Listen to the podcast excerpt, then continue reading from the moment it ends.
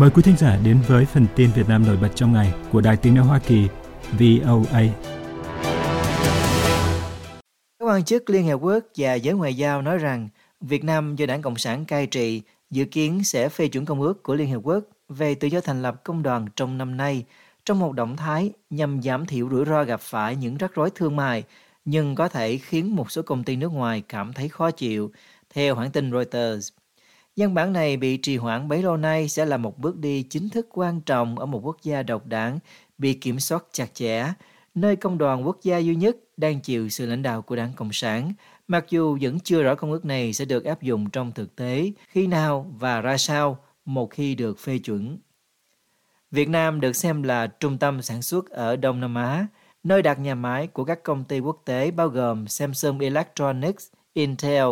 Foxconn và Canon, phụ thuộc rất nhiều vào thương mại. Kim ngạch thương mại của Việt Nam năm ngoái vượt hơn 160% giá trị của nền kinh tế trị giá 415 tỷ đô la này.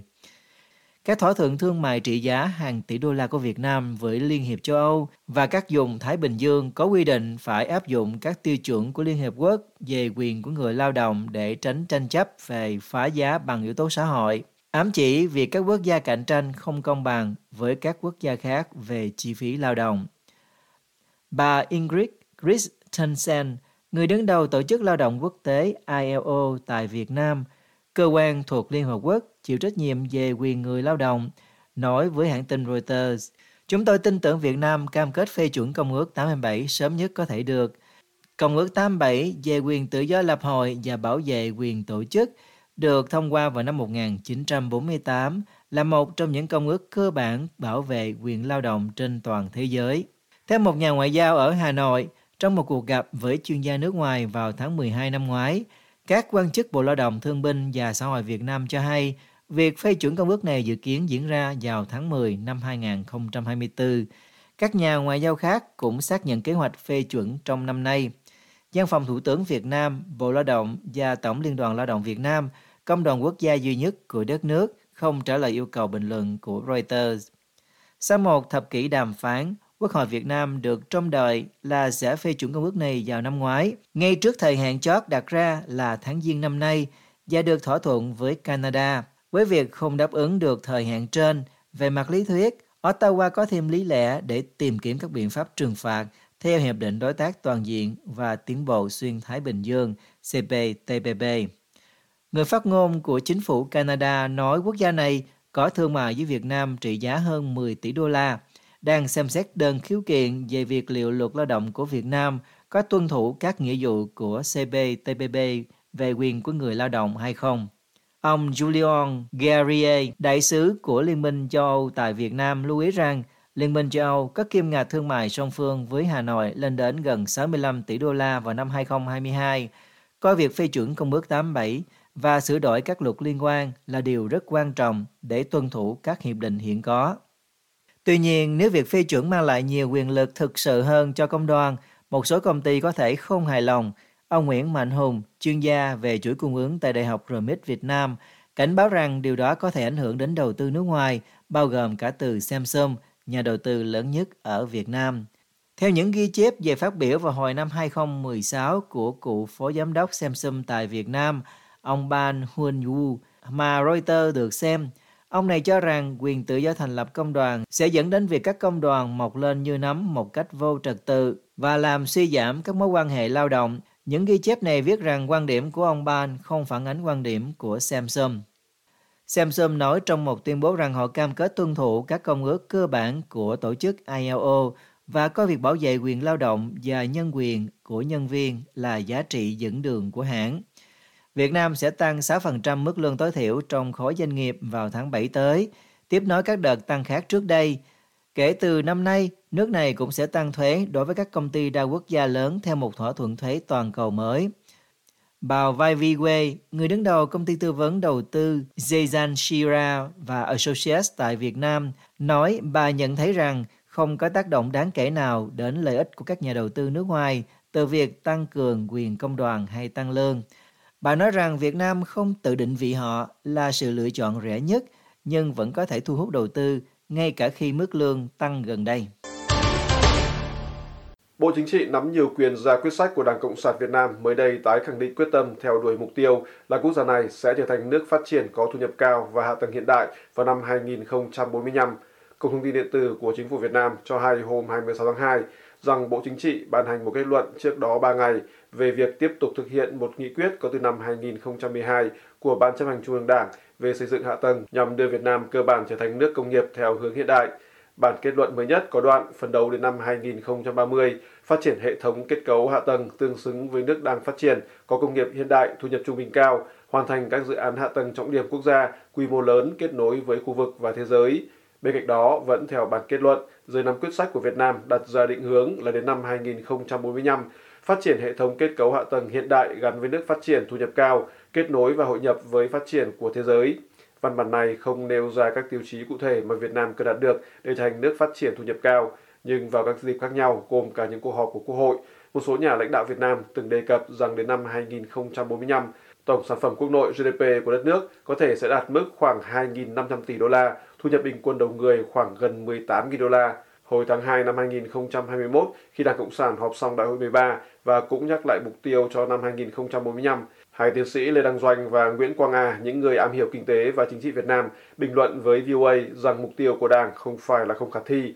nhưng đòi hỏi nỗ lực rất lớn của nhà nước với những chính sách phù hợp. Hai ông khuyến nghị phải cải cách mạnh khối doanh nghiệp nhà nước, phải thay đổi chính sách để phát triển kinh tế tư nhân. Tất cả những gì cản trở doanh nghiệp tư nhân phải được dỡ bỏ, cũng như phải giải phóng sức sáng tạo và sức sản xuất của mọi người dân Việt Nam. Theo bản kết luận của Bộ Chính trị đăng trên cổng thông tin điện tử của Chính phủ hôm 26 tháng 2, nhóm có quyền quyết sách to lớn trong Đảng Cộng sản yêu cầu tập trung đầu tư sớm đưa vào sử dụng các công trình dự án hạ tầng cấp bách trọng điểm thuộc mọi loại hình giao thông. Văn bản này viết rằng nguồn lực đầu tư được ưu tiên để hoàn thành tuyến đường bộ cao tốc Bắc Nam phía Đông, các trục cao tốc Đông Tây và các tuyến giao thông kết nối đa phương thức, các sân bay quốc tế, hạ tầng các cảng biển lớn, các tuyến đường thủy nội địa có nhu cầu vận tải lớn, dự án đường sắt tốc độ cao Bắc Nam, các tuyến Lào Cai, Hà Nội, Hải Phòng, Lạng Sơn, Hà Nội, Móng Cái, Quảng Ninh, Hải Phòng, Thành phố Hồ Chí Minh, Cần Thơ, Biên Hòa, Vũng Tàu, Thủ Thiêm, Long Thành, vân vân. Qua bản kết luận, Bộ Chính trị lưu ý rằng bên cạnh hạ tầng vật chất cũng cần phải tập trung xây dựng hạ tầng số với công nghệ tiên tiến hiện đại, phát triển đồng bộ các cơ sở dữ liệu quốc gia, các cơ sở dữ liệu lớn, trung tâm dữ liệu lớn, bảo đảm an toàn an ninh thông tin. Thủ tướng Việt Nam Phạm Minh Chính hôm 26 tháng 2 đề nghị tập đoàn Siemens của Đức hợp tác trong lĩnh vực công nghệ cao cũng như thúc đẩy đổi mới sáng tạo. Theo Cổng Thông tin Chính phủ Việt Nam VGP News, trong cuộc gặp với chủ tịch của tập đoàn này, ông Roland Bush, vốn hiện đang trong chuyến thăm Việt Nam, ông Chính cũng đề nghị tập đoàn này nghiên cứu tham gia một số gói thầu xây dựng các tuyến đường sắt đô thị tại Việt Nam cũng như chuyển giao công nghệ phát triển công nghiệp đường sắt. VGP News đưa tin rằng ông Chính đề xuất Siemens chuyển giao công nghệ một cách sâu rộng nhất có thể – đẩy mạnh hợp tác đào tạo nhân lực, hỗ trợ nâng cao năng lực quản trị. VN Express dẫn lời chủ tịch của Siemens bày tỏ quan tâm dự án đường sắt tốc độ cao Bắc Nam có thể cung cấp giải pháp bề đầu máy, toa xe. Theo báo điện tử này, ông cho biết có thể cung cấp hệ thống tín hiệu đường sắt chuyển giao công nghệ sản xuất toa xe cho dự án đường sắt tốc độ cao Bắc Nam. Trong cuộc gặp ở Hà Nội theo VTV News, ông Chính cũng nêu lên mối quan hệ với Đức, nói rằng Việt Nam luôn coi trọng mối bang giao này trên mọi lĩnh vực – Thủ tướng Việt Nam được Cổng Thông tin Chính phủ dẫn lời nói rằng sau gần 50 năm thiết lập quan hệ, quan hệ Việt Nam-Đức không ngừng được củng cố, vun đắp và phát triển ngày càng tốt đẹp trên mọi lĩnh vực, trong đó trụ cột hợp tác thương mại đầu tư với phía Đức được hết sức coi trọng, nhất là sau chuyến thăm Việt Nam của Tổng thống Đức vào tháng 1 năm 2004 vừa qua. Như về tiếng Việt đã đưa tin, Tổng thống Đức có chuyến thăm cấp nhà nước tới Việt Nam từ ngày 23 đến 24 tháng 1 năm 2024 Phát biểu trước các sinh viên và giảng viên của trường Đại học Việt Đức trước khi kết thúc chuyến thăm, Tổng thống Đức cho biết ông đã nêu vấn đề nhân quyền với giới lãnh đạo Việt Nam và nói rằng những vấn đề liên quan đến tự do báo chí và tự do ngôn luận có những quan ngại cần phải được giải quyết.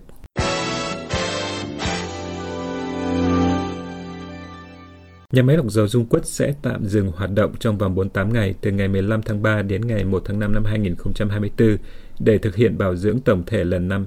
theo đầu tư, công ty cổ phần lọc hóa dầu Bình Sơn, đơn vị quản lý, vận hành nhà máy lọc dầu Dung Quất cho biết đã sẵn sàng cho công tác bảo dưỡng tổng thể nhà máy này trong tháng 3 năm 2024.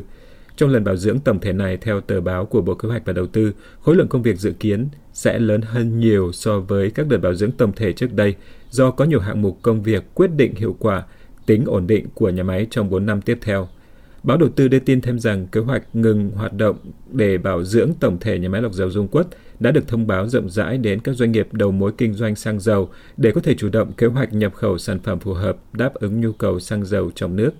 Theo Petro Times, công ty cổ phần lọc hóa dầu Bình Sơn hôm 26 tháng 2 phối hợp với Công an tỉnh Quảng Ngãi tổ chức hội nghị triển khai kế hoạch bảo đảm an ninh trật tự cho nhà máy lọc dầu Dung Quất trong thời gian nhà máy tiến hành đợt bảo dưỡng tổng thể. Tại hội nghị này, theo tờ báo của Hội dầu khí Việt Nam, Công an tỉnh Quảng Ngãi, nơi đặt nhà máy lọc dầu Dung Quất, quán triệt đảm bảo an toàn cho các trang thiết bị nhà máy không bị mất cắp và thất lạc, cũng như hỗ trợ tối đa công tác nhập cảnh, quản lý cư trú cho các nhân sự nước ngoài.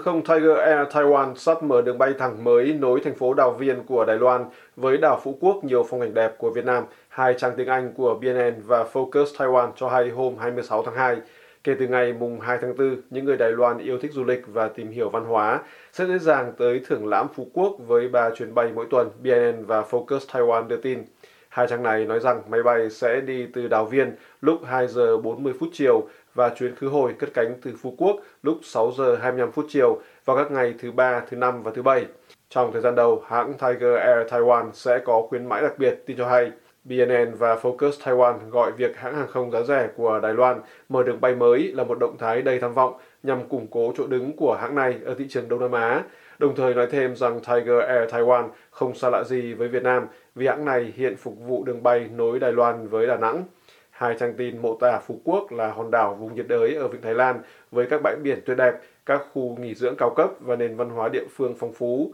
cùng với các sản phẩm đặc biệt của nơi này như nước mắm, hạt tiêu và các trại nuôi chai lấy ngọc. Một điểm cộng cho Phú Quốc là du khách ngoại quốc đến đảo được miễn visa tới 30 ngày. Hồi giữa tháng 12 năm 2023, Cổng thông tin điện tử của tỉnh Kiên Giang cho biết là tính đến thời điểm đó, Phú Quốc đón 5,4 triệu lượt du khách đến tham quan du lịch nghỉ dưỡng, tăng 14,5% so với cùng kỳ năm 2022. Trong số đó, lượng khách du lịch quốc tế là hơn 521.000 người, tăng hơn 211% so với cùng kỳ năm trước. Tổng thu từ du lịch mang lại cho đảo gần 14.000 tỷ đồng hồi năm ngoái.